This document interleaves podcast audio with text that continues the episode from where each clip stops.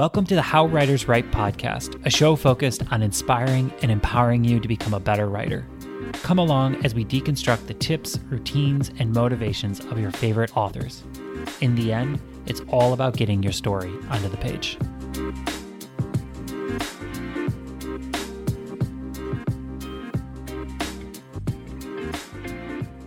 Welcome to episode 106 How Rebecca Ross Writes. Welcome, welcome to a special episode with fantasy author Rebecca Ross. Rebecca and I dive into the differences between writing fantasy for teens and writing for adults. We talk about her journey to becoming a storyteller and a bunch of her tips and secrets. I'm also so excited to release this episode this week, right as her novel, A River Enchanted, publishes on February 15th. So it'll be out into the world by the time your ears are hearing this. Congrats to Rebecca for a big, big week. Now, my friends, without any further ado, here is the interview with Rebecca Ross.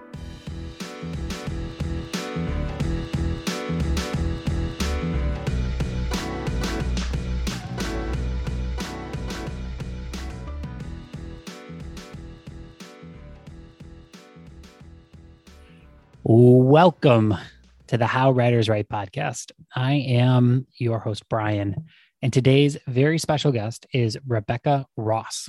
Rebecca is the author of fantasy novels for teens and adults. She lives in the Appalachian foothills. I think I said that wrong. Appalachian? Appalachian, Appala- yes. You can say either way, but okay. Appalachian is. She she lives in the Appalachian foothills of Northeast Georgia with her husband, a lively Australian shepherd, and an endless pile of books. Boy, do I relate to that. The Queen's Rising, The Queen's Resistance, Sister of Sword and Song, and Dreams Lie Beneath are her titles for young adult readers. A River Enchanted is her adult fantasy debut, which is publishing just around the corner from when, when we are recording this, February 15th, 2022, and a sequel is to follow. When she is not writing, she can be found reading or in her garden where she grows wild flowers and story ideas. I love that so much. Rebecca, welcome to the show. Hi, thank you so much for having me. I am um, very excited to interview you. I have like a million topics to go into. I'm sorry for butchering Appalachian. it's okay. Yeah. Yeah. I think those... most people say Apple Appalachia or Appalachia if you're not from the area. So it's one of those things. I don't know. It's it's perfectly fine though. okay. So for all you listeners out there who I just butchered where you live, uh, but accept my apology ahead of time. I did not at all mean to do that. Um here's here's where where we can kick this whole thing off. Um one of the things I've noticed as I've interviewed authors over the past couple of years is authors tend to have an interest in doing activities that are very meditative. So, baking, yoga, running. One I see a lot is gardening. I don't know what it is, but authors just seem to like gardening. And so I'm curious, since it was in your intro, I kind of read that on your site, which is where I took it from. Um, what is it about gardening for you? Like, what is it about being out there and doing that that that opens up story? Yeah. Well, first of all, it gets me out of the house, which is really important because I feel like, you know, if I'm on deadline or drafting, I often will have very unhealthy practice where I'll just sit and like be working hour upon hour after hour. And sometimes I won't go outside at all. So gardening, it gets you out outdoors, gets the sun on your face, breathe the fresh air. But I feel like there's just something really beautiful about um, planting something and watching it grow. And mm. if you're doing like a vegetable garden, um, you know, it's a lot of hard work and toil to, to first of all like till till the ground and, and, get it prepared, and then to plant everything, and then to water everything, and then to keep all the the pests away. So I know I have a lot of deer, a lot of rabbits, and it's just like constant battle with them to try to make sure they don't eat everything. Um, but there's just something very rewarding about it, and I do think again, it's something about just like putting your hands in the soil. Mm um, planting something and then just watching it bloom. And honestly, I feel like I could draw so many metaphors with gardening and writing. So yes, I was just thinking um, that. Yes. because I am very much a discovery writer. And I think George R. R. Martin likened that discovery writer to a gardener where you're kind of kneeling and digging in the soil and you're discovering things as you're going. Mm. Um, but I do, I think it's just like a combination of things where um, it is somewhat like a physical activity outdoors and again just watching something grow slowly over time and then reaping the harvest. That's just yeah. a very rewarding thing. And keeping pests away. Yeah keeping keeping deer from eating your your words that are working for you. What what is a discovery writer? I've not heard that term before so you might have heard it. Uh, sometimes people call them pantsers, where you write okay. by the seat of your pants. Mm-hmm, mm-hmm. Um, so they are literally authors who don't outline and rarely plan. They just mm-hmm. have an idea and they said, "I'm going to sit down and start writing with it and see where it takes me." So it's a very exciting type of writing, but it's also very scary because you don't have yeah. an outline and you're kind of just going with your gut.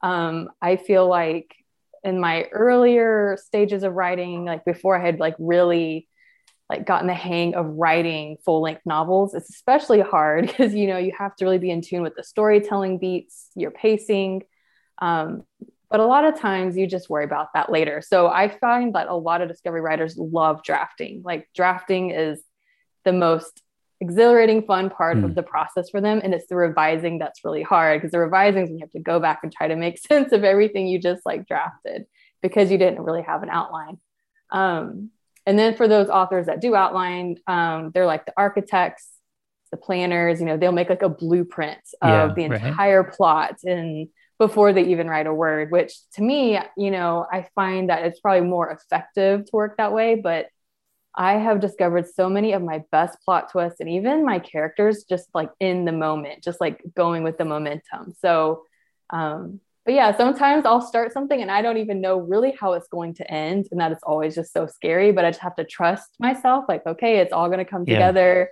And it it typically does. So um, so yeah, that is that is like what a discovery writer is in a nutshell. And a lot of writers, honestly, they might be a little bit of both, like a 50 50 mm-hmm, mm-hmm. split where maybe they start off outlining and then they kind of discovery write the the last part of the book, or they kind of have a little bit of both. Um, every now and then I will bring out my journal if I'm getting like to the third act of a story and I know I have all these revelations mm-hmm. happening and I'm tying up all the threads. Sometimes I will like go ahead and write out like, okay, what do I want to happen in this chapter, this chapter, this chapter? So I kind of know and kind of can keep track of things.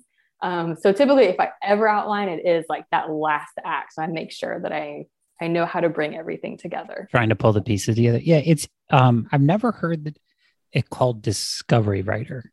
And I really like that because pantsing kind of has a little bit of a negative connotation. You like yeah. like most times when you're flying by the seat of the pants, it's not a good thing. you know I mean? No one's like, boy, I really flew by the seat of my pants. And it was great. Like, and so you know, you have you know these plotters that are exalted, and then pantsers, which are you know, it's got it's got a little, uh, you know, a little zing to it. And I like that discovery because I do, you know, I've had so many writers on the show who they can't plot. Like it takes the joy out mm-hmm. of writing for them if they have a plot. And so it's interesting to hear it framed that way. It it it kind of clicked a little bit. Something in in what in saying it that way really worked. We might you might hear me using that a lot more. So um, one of the things whenever I talk to plotters, I'm always really interested in is is and I think it's important for writers out there is how did how do you discern between this is something I need to write about right? This is a character or a scene, or this is a direction I want to go. This is a beat I'm going to take within the narrative. How do you discern that, the really good story stuff, with um, that's a cool idea, but I don't want to chase it? Because I think a lot of writers, especially if they're not plotting and doing that like heavy, you use that word architect, we use that a lot too, architecting at the beginning, they struggle then to know how to stay on any type of path that's going to get them to the end. And they wind up going you know, a bazillion different, like a ping pong ball um, going all around. So, how does that work for you? So, in the very beginning stages, like it's typically, I'll, I typically see a character in a situation and it's so compelling that I just have to write about it. Mm. I've had a few instances where I had a compelling idea and it just fizzled out and I knew the idea wasn't ready. So I was like, just shelf this for now. Maybe I'll come back to it in a few years. Right. And that has happened where, uh, you know, I had this one idea that it needed to sit for like four years and then I was ready to write it or had the pieces together. Um, Laini Taylor kind of likened it as like a story is like making fire where you need two things to strike against each other to make sparks Mm. and a flame. So sometimes if I have like one really compelling idea, I need to find that other idea to spark. Um, but as far as like like in the process of writing the manuscript and trying to reach the end, um, I feel like it really is just like this intuition where, and it's scary because you have to just trust yourself and you have Yeah. to trust the characters. Like you know, you know you have something good here, um, and you just you just need to trust it. So one of my really good friends, my critique partner, she always plans stuff out. Um, but for one of her stories, she decided she was going to discovery write it. And she would literally text me like every other day and like, I am so scared right now because I don't know where the story is going, you know. And so sometimes like it helps to have someone to bounce ideas off of too, because she we would brainstorm together. So she'd be like, I'm not sure, you know, if this needs to happen, or I'm not sure if this needs to happen. So sometimes it's also nice just to have someone, um, a critique partner, another Mhm. writer that you can bounce ideas off of if you are like, wow, which which way do I go here with the plot? Yeah. But I do think like, and again, this kind of goes back to like storytelling being like magic, where when you are in a story and you're like channeling, channeling it and just kind of letting it flow, like it's going to carry you to the end and you're going to see the path you need to go. Um, so a lot of it though is just you have to trust yourself. And if you are like like me, I draft really quickly. So I can draft a book in about two months. That's because like I need to Mhm. like I want to get the words out on the page. And you just know, like, you know, maybe this scene is wrong and maybe needs to be rewritten. Like, that'll come later in revision. So, just knowing, like, not trying to edit as you go, I think helps a lot with discovery writings. I think if you start, you know, trying to edit and then it can, it Mhm, can bog mhm. you down and you start questioning, oh, am I going the right way? Mhm. You just need to kind of just go and, and get to the end. And then you can go back and pull apart stuff and rewrite things. Yeah. Yeah. That's one of the, um, that's one of the parts as I've done this show that's really more and more comes out as being really important is this idea of momentum and how strong momentum just kind of carries like when you're in that groove and you're writing and you're, you're getting words on the page um, after like a week or two of a good rhythm it gets so much easier. And i think a lot of times writers um, they do a lot of start stop start stop start stop. And it's not a judgment. I mean sometimes life is is crazy. Like the past two months of my life has been absolutely bananas. So i get it that life sometimes um, throws curveballs at you. But and i should say you know that kind of momentum i do think is something that's that discovery i love that. Discovery Mhm. writers really get you know they they don't have to critique themselves. They're not sticking to a certain plan. I think even if you're a plotter there's something really powerful in being like hey this is cool. I'm going to go with it as opposed to kind of like saying no. Um it's an interesting interesting interesting concept let's let's take a little pivot here i have a question to ask you um for you what's the difference in writing novels for adults as compared to teens Yeah, so this is a good question because my adult novel is about to come out. yeah and, and this is why is like is like what what what is it as you're approaching a book like what are you doing differently between where the one or the other Yeah, so it was interesting with A River Enchanted. I didn't set out to write an adult novel. It just happened as I was writing it. So again, kind of like people along the way going back to just kind of discovering that story, I just, you know, I was a couple chapters in and was sending chapter by chapter my, to my critique partner. She was critiquing as I went, and she Mhm. asked me point blank, "Hey, is this YA or adult?" She was already picking up on the vibes that it wasn't completely YA, and I think um, it really just comes down to like your tone of the story, the pacing of the story, and the the elements of the story. So, you know, I've seen some YA novels handle very dark, um, hard topics in a, a very good way. Like, I don't think, you know, because it's YA means we need to like keep certain things out of it because teens certainly encounter very difficult things. Um, but I do think there's a way of executing it where with YA, you're still very mindful um, Mhm. because you are writing for teens. And then with adults, it's just a little bit different. It is a little bit more liberating because you're not necessarily having to be concerned with how you're delivering things. Um, but again, like, you know, with again, with YA, it's this very typically a very fast paced, snappy Mhm. type of storytelling. And I think that's why so many adults like to read it as well because they want sometimes you just want to completely be immersed in something that's very fast paced. And um, so I could I could tell with a river enchanted, and I'm typically more of a slow burn type of writer, anyways, where I have a lot of elements and I'm slowly mm-hmm. building towards something. So um, with my YA books, it was always like my editors were like, we've got to cut this. You know, they'd be like, we need to cut like 50 to 100 pages of your books. It's like, you know, your pacing is too slow. Like, we need to cut the first three chapters and start here. You know, so it was always so like kind of hard for me. I'm thinking, yeah. oh my goodness, like, and it's just I think the way I like to tell a story. Um, and I think sometimes that just lends it better to an adult audience because adults aren't necessarily you know, a teen might be like, oh, this is this is moving too slow for me, but adults it's different. And then again, just the tone of the writing. And um, with a river enchanted i just i realized my two of my main characters are in their 20s they are dealing with this marriage. They have different ideologies. And so it's them really struggling um, to make their marriage work. And i'm like you know what? I don't think I don't think teens really want to read about this. You know, most teens don't know that. Yeah, married. You cannot let you. You know, you can have because um, there are some some YA books where the main characters get married, and it's right. it's very amusing to read about. But it was just it just brought a different energy. So um, so again, and there's some you know some people do struggle to you know there's some YA that's very upper YA, so it has a lot of crossover appeal. Mm-hmm. Same with certain fantasy books. You know, one that I can think of is The Bear and the Nightingale by Katherine Arden.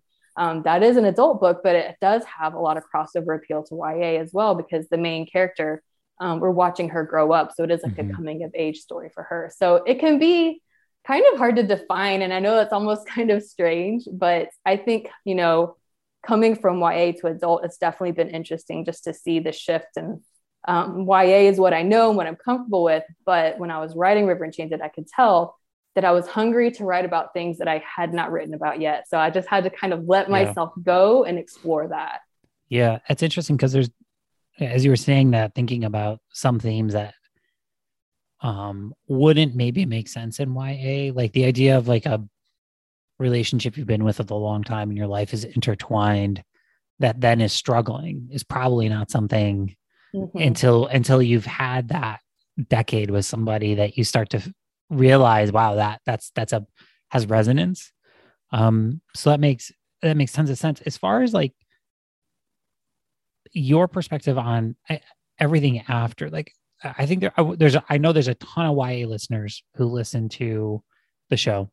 Um and there's a you know there's kind of people across the genre spectrum mm-hmm. but lots of ya lots of fantasy lots of sci-fi folks. So as far as how you think about the the overall process of writing an entire ya book as compared to an adult book is there any changes for you in like the composition and the editing of it? Is there anything different in the publicity of it? Is there anything different with the way you think about your reader? Like, are you thinking about a YA reader as you write? Like, is there any part specifically that comes to mind? You're like, wow, this really changed for me writing an adult book. Yeah. And I think, you know, you kind of mentioned it where who was my audience? Like, who is this book for? And when I was writing it, I was like, you know what? When my critique partner is like, what is this YA or adult? I'm like, I don't know. um, I told myself like, okay, don't worry about that right now. Like, just get get the story down on the page, and then when we come back to revisions, we can really look at it again. So the first draft, I really just wrote it for myself. I wrote the book that I wanted to read. And I think there's something very powerful in that, that you're just mm-hmm. writing mm-hmm. something that mm-hmm. you want to read. Um, and so then when I came back and looked it over, that's when I was like, okay, what does the story need for me and who is the story for? And I just, I could not picture the book sitting on the YA shelf next to my YAs. Like I, I saw it on the adult shelf. And if I have any moment of doubt as to is this for teens or not? Probably means it needs to just go to the adult shelf. And if teens want to read it, they can go find it over there. Um, so especially like with my YAs, there was never any when I was writing them, there was never any question like this mm-hmm. is for teens or not. Like it was always for teens. Um, so it's definitely kind of opened my world up a bit more. Like now when I'm thinking of new story ideas, I'm thinking like, well, again, like which audience is this mm-hmm. for? So it somewhat kind of makes it a little bit more complicated now that I have these two arenas almost. Yeah. But um, as far as like, you know, the editing process again with River Enchanted, I felt like with adult fantasy in particular, they will let you have longer word counts. Whereas YA, they're like, They want it as close to Oh, 100,000 words as possible. So like my editors, all my YAs, they're like, we need to cut, cut, cut, cut, cut. Like get this down, get this down. And it was just always so stressful for me because it's like I just, you know, I write these very long epic stories and I feel like if I cut too much away, it's going to feel like pieces are missing. Um, and so it was just so again liberating to have the the space to be able to write a long Mhm. epic tale with River Enchanted. Like not once was my editor ever like, "Oh, we need to cut 100 pages out of Yeah, this," right. you know. So my editor's like, you know, you have multiple points of view. There's a lot going on here. Like the book needs to breathe. You know, it doesn't need to feel choppy because we're trying to cut words. Um, so from that editorial aspect, it is different. So again, your adult fantasy, it's okay to have quite long epic tales, and then YA they want to keep you a little bit more shorter on the shorter end, which I do understand again because Yeah. like teens don't really. I mean, there might be a few teens, but most teens don't want to pick up a huge, huge Mhm. book, you know. Um, but as far as like the publicity and stuff, I feel like it's been, you know, fairly, fairly the same. Like working with a team of people who um, are pitching the book, and um, so that's just been really nice. I've really enjoyed um, my team for my adult book. I feel like they've just done so much for me, and like you know, even just pitching me, to, you know, to your podcast, you know, Right. just You get to talk to me. How great is this? Yeah. You know? um, let me ask you a question. Is somebody who's writing across different um genres, this is a topic that's come up a lot. And I'm I am personally really interested in it and the implications of it. Do you feel as if, regardless if you're writing for teens or adults, that you're still tackling the same theme in your work? Said another way, do you view yourself as having a single theme that you're just exploring different books, different genres, different characters, different stories Yeah, this is a really good. I'm like I'm glad you said this because I, you know, I'm about to publish my fifth book, and Mhm. it's interesting looking back over all of my books. It's like I feel like I am drawing a lot from the same themes over and over again. So, and I think it's just natural that you're going to want to write about the things you are interested in or that draw you, and that could you're just kind of re-envisioning it in multiple ways, like Mhm. um, I know I typically focus a lot on family in my stories, whether it's found family or family by blood. Like it's just like I'm always very fascinated by those family binds. As, as also, this is kind of funny, but there's always like a university or a school in every single one of my books. Is like Hmm. obviously like I really care about education because like, there's always some type of school or university mentioned. Um, so yeah, I definitely think that you know you can look you can have certain themes that you really care about and you can look at them or examine them from different angles and um, but sometimes i'm like man i wonder if i should try to like branch out a little bit more and take on something completely different but we'll see Yeah. Somebody, I, I had a guest on like a year ago and they said, like, go through any author and every book they've ever written is just on one theme, whether or not they know it or not. Writers are only writing against one theme. And it kind of blew my mind. And I, I think I didn't believe it. I'm not sure if I still believe it, just as a full disclosure. I'm not saying I think that's true, but I've been testing it for so long now. Like, I've been asking so many people on the show whether or not they write in one theme. It's, it's interesting. It seems as if there are, for a lot of us, just a couple things that this journey is revolving around, a couple open questions that we're trying to answer. And something about that just, it's just another layer of the storytelling, like, you know, paradox that I just, I can never wrap my head around how, like, something, it, it can just keep coming up in so many different ways, even if we don't know it or not. I don't know. How, how, how about um, with theme? Do, do you feel as if you found your voice? you know i i don't know if i have fully it's another one of those meta questions, right? Like I'm like hitting you with all the like the I do think that like with each with each book that I write and publish, I feel like I get a little bit better and a little bit better and a little bit better with my craft, or I'm challenging Mhm. myself more and more. And it's been interesting with A River Enchanted that a lot of readers say the book makes them it's like this cozy read that like a cozy winter read. And the book doesn't even like the story doesn't take place in winter. It takes place like in summertime. But um, it's just giving them that feeling of almost being like wrapped in like a warm blanket and listening to someone tell you a story. And and so i was like i i don't know. I find that i love that readers are feeling that way because in some sense again this is like a book that i completely just let myself write and enjoy writing it. And I wrote a book that I wanted to read. And so yeah. I think there's something very liberating about that and just kind of like letting your voice shine through. Now, whether I've like found it yet or not, I think I'm still kind of discovering like, you know, what, what is my voice? And, yeah. Um, sometimes I do think as a writer that, you know, you never really fully arrive. You're always just kind of climbing, climbing, climbing. And, and maybe that's part of the reason why we love it is that you never really reach, reach mm-hmm. anything. You're just always kind of leveling up again and again. But, um, I don't know. I find, I feel like voice can be, it is almost such a hard thing to describe too yeah. when people i'm sure like a, a, reader who has read all my books might be able to tell right away if they're picking one of my books up um, again kind of going back to what we're talking about with themes like with family being a very important theme in my work um, but yeah I, I don't know if i've like if i've reached it yet but yeah it's interesting because it's one of those things you hear a lot that um agents and editors and critic whoever else are like it really had such a compelling voice. And all the time, mm-hmm. I'm like, what the hell are you talking about? Like, what does that even mean to have a compelling voice? Yeah. Sometimes I think the same. yeah. And, uh, and, uh, and honestly, I have yet, outside of being like, you know, the voices, the tone and the style, whatever that you write in, like something ex- extremely academic, I've yet to hear anything that really clearly articulated what we're talking about here. It's another one of those like mysteries. We use the word a lot, same as like theme and whatever voice. It just, I don't know how well we know what we're talking about.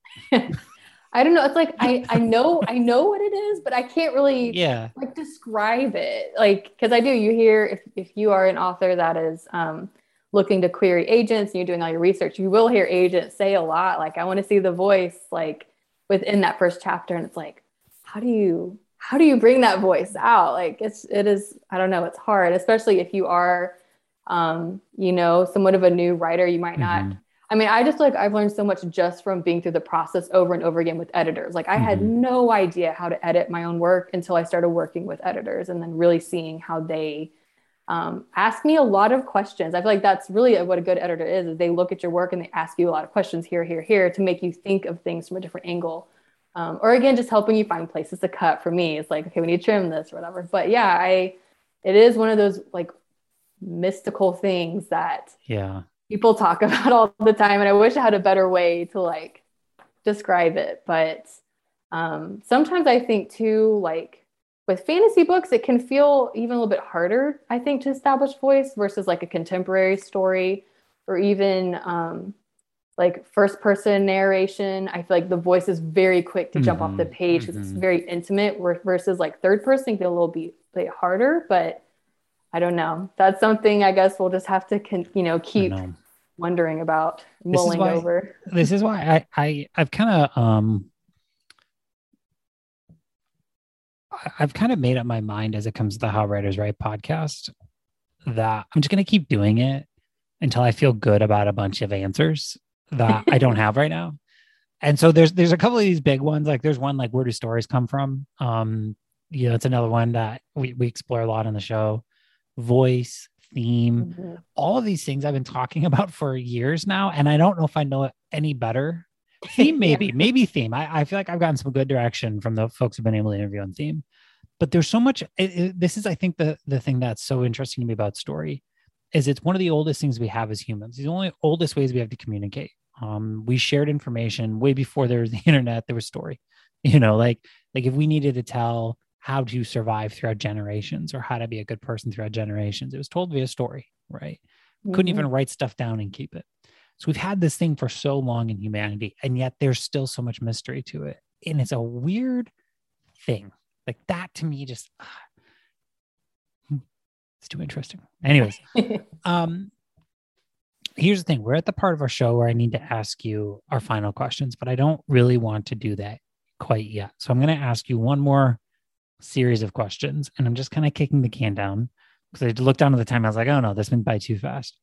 Uh, one of the things I haven't talked a lot about lately, but I would love to ask you is, is what was your process like to learn like the blocking and tackling of storytelling? How did you get to the spot where you're like, you know what, I can write a novel? It took many, many years, um, which I know, I guess, you know, everyone is different, but for mm-hmm. me, it started really, really early with my love of reading. So um, I just remember being a kid and just being a voracious reader. Um, I loved like the Chronicles of Narnia um, and the Dear America uh, series, which is about girls living through like significant um, events in American history. And um, I loved reading so much that I just started writing my own stories. So like I would even go get like printer paper like out of the printer and fold it and staple it and like mm make my own little bound books. Mm-hmm. And um, there was like one book I remember when I was maybe like 14. I wrote it like in a journal, so it felt like a real book and hand wrote it on it, illustrated it, and I actually reached the end and it was called like Quest of the Golden Journey, which is just a hilarious title because I have Quest and Journey, like both in the title. But um, I remember being like just so proud of myself because like that was like again the first book that I had finished and I filled the entire journal. Um, but again, all through my teen years, I was just constantly writing, writing, writing, writing. I would sit at my desk and and work all the time. Um, so when college time came around, I studied English. And just because I love reading and writing, so people would ask me, Oh, what are you studying? And be like, I'm studying English. And they would instantly think, Oh, are you going to teach? Mm-hmm. And I'd be mm-hmm. like, uh, No, like I never even thought about teaching. And so they're like, well, what are you going to do with, with an English degree if you're not teaching? And I couldn't say, oh, I'm going to write a book one day and it's going to be published. And I, you know, because it's like, you just don't know. It's just such a, mm-hmm. it's a hard thing to break into. And you never know if you actually write a book that um, has that spark that you feel proud enough to even take to be published. So, um, so I was just like, you know, you know, these people like, they, I don't know, it made me doubt myself a little bit, like, why am I studying English? But um, I'm really glad I did. And so when I graduated, I was working at another university. Um, and I loved the job, but it was like an eight to five, eight to five, eight to five, eight to five. And so I had this moment when um, one morning I was like, I have not been writing and I have been reading like years. Mm-hmm. And I told myself, like, hey, you're going to wake up one day and be seven, 75 and you're going to look back on your life and realize you didn't write anything, you didn't take it seriously, and you're going to regret it. Mm-hmm. So since that moment, I was like, okay, like I am going to set aside time and I'm going to start working on this idea that I have. And of course, like, you know, I was, I was sitting in an office, like looking at a laptop all day. So like the last thing I wanted to do mm-hmm. was come home and sit from the laptop and work. But I started doing that. And it took me a few months, but I actually completed um, a fantasy novel. And it was quite long. It was very cliche, like full of all the cliches. but I was so proud of it. And it taught me so much like, hey, yeah. this is how you you weave a story together. This is how you build it. And even though again, there were so many flaws within it, it was just such a good trial run for me. Like, okay, I have what it takes to actually sit down and get something written and make it to the end. Like I was just so dedicated and very protective of my writing time. Um, and so literally like a few months later is when I had my vision for the Queen's Rising. And because I had already been so diligent with my writing and had experienced writing a novel, like a full length fantasy novel, I was ready to write the Queen's Rising. So um, I drafted that book, and that is the one that got me my agent and my publishing deal. So like changed my life. So I wow. feel like you know, and I was like, you know, that was back in 2015. So I was maybe, I think I was maybe 27 when it happened. So just looking, it took me like 27 years to really just um, practice, practice, practice, read, like take in as much reading materials. I feel like reading will teach you a lot about storytelling yeah. beats. Um, and then you kind of mimic, you mimic your favorite authors in the beginning. Like when I was a teen, I was totally ripping off C.S. Lewis and um, I love the Saddle Club books as well. And so like my series was like the bridal club like total plagiarism you know but i was learning from them like this is how i write a story and so um, you do that till you're ready to write your own and then you just have to be super like diligent and dedicated to keep going even when you don't feel like when you don't feel like it. You just still show up and work. And um, and if you do that you will definitely reach the end. And and again i feel like you learn so much by reaching the end of a story and then you start learning how to edit yourself. Yeah, yeah, which is its, its own beast altogether. And unfortunately for myself and all of our listeners, will have to be part two of our interview someday. So um, that's such a great story, and I I resonate really well that the the thought of being like there's a day that might come or that would come that you'll look back and be like I didn't try and I could have was the motivation I needed to be like, I, I have to do this. Like I have to do this. And it can take me 10 years, it can take me 20 years, it can take me five years. It doesn't matter. I'm not going to stop until it's done. And uh, that that thought really resonated. In fact, there's a picture on the internet, and I've said this on the podcast before. There's a picture on the internet, somebody spray painting graffiti underneath like a bridge, like on a wall, that said, "I wish I had tried."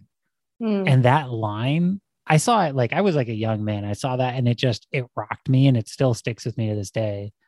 And so, yeah, you saying that, I was like, yes, yes.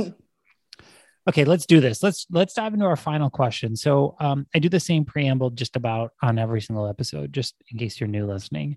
Um, i ask these two these questions for this for for two reasons. First reason is i like the answers and it's my show so i get to do whatever i want. Um, the second reason is i really love the diversity of answers we get. And i think a lot of times there's this expectation that a writer you're supposed to write in one way. You're supposed to do it the way your favorite author does it or the way the educators tell you to do it or whatever it might be. And that's just not the truth. And my hope is that as you hear the answers of now 105 or six different authors who've given the answers to these, you realize nobody gives them the same. Everyone's different. And the authors on the show have found their own way to create. And that's the most important thing for all of us is to learn how to put words on the page. And I'm hoping these answers reinforce that. So, question number one here we go. This is the newest one, by the way, of all the mm-hmm. questions, and I love it. Okay, here it is. As a storyteller, what do you view your role is in this world? So I have like two answers to this. And I feel like the first, as a storyteller, um, it is to emotionally manipulate mm. you as a reader. Um, so I, I feel like if you're a reader and you're not, if a book isn't making you feel anything, you know, that's not good. Like you you want to be feeling something. But even just looking at it from like a craft point of view, like I really feel like in a sense you are a god creating a world, especially if you're doing fantasy and you are literally building a world from the ground up. Um, because you're like this omniscient being where mm-hmm. you you might you might even if you're discovery writing, you're discovering as you go, like you are in control of everything happening and you need to know like everything about your characters, what they're afraid of, what they hope for, what they want, what they need, what they'll sacrifice to get what they need. Um, and you know, even moving forward, you you're just propelling things and you are like controlling things. So I feel like it's somewhat of like this godlike mm-hmm. role. Okay. I like that. Was there a second thing?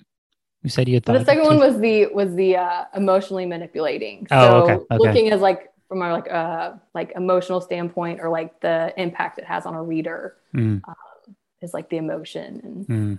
i like that okay question number two what is one word or the one word that best describes you so i think i would have to go with introspective mm.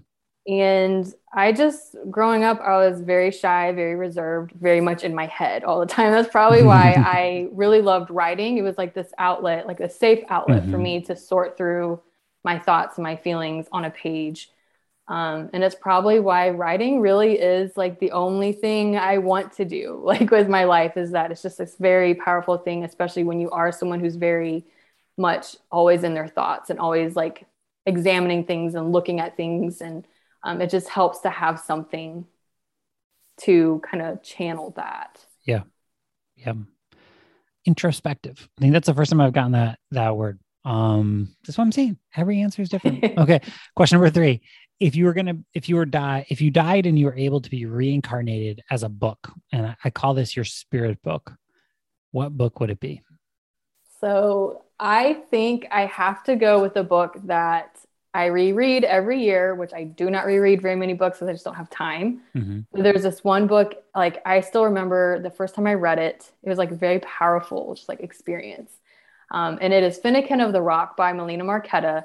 It is not necessarily an easy or happy read because it deals with a lot of difficult, dark subject matter, but every single one of the characters I felt so invested in. It's a very mm. epic story too, where there's multiple points of views.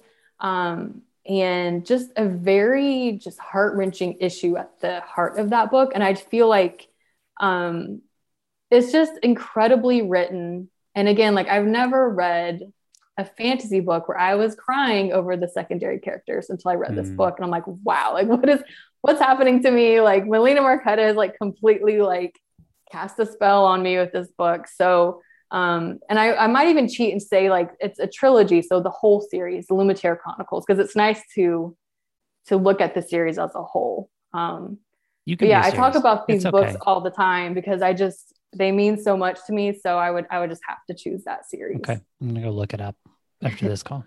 I get so many good book recommendations from this as well. Like I feel like my TBR pile is huge just from oh, from all imagine. these yeah all these amazing. Every week I get new recommendations of like great books. Anyways, um, okay, question number four. Is there a specific tool, can be anything at all, pencil, software, chair, coffee, tea, whatever, that you absolutely must have to write? will definitely have to go with coffee or tea.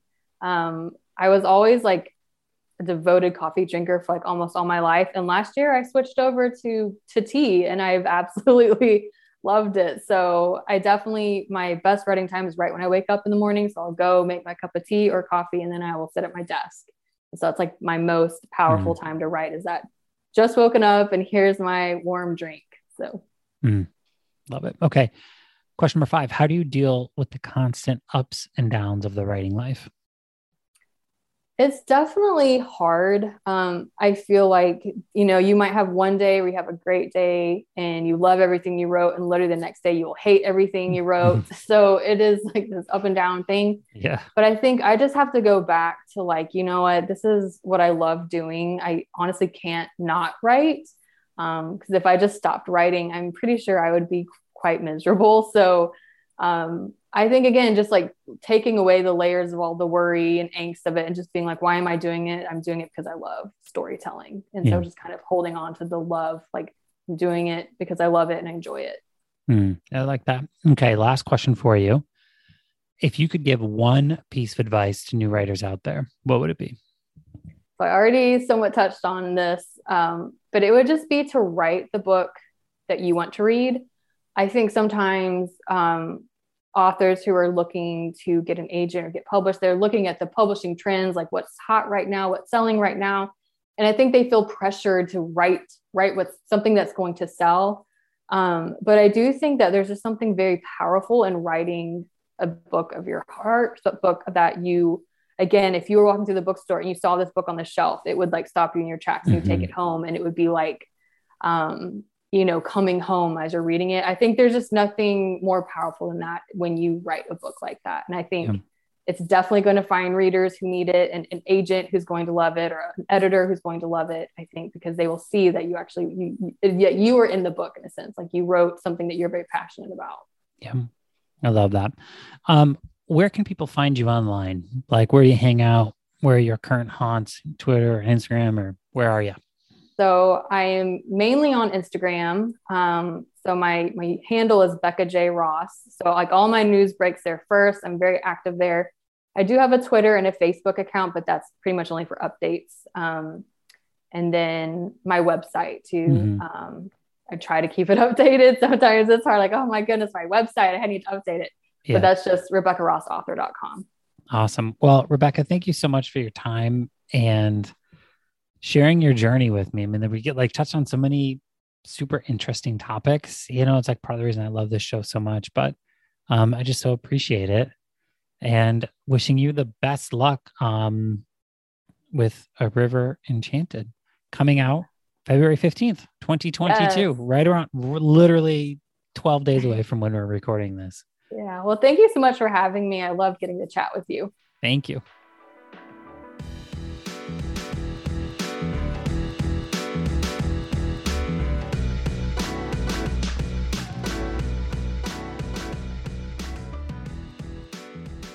Thank you again to Rebecca for her time. If you haven't yet, please leave us a rating and review.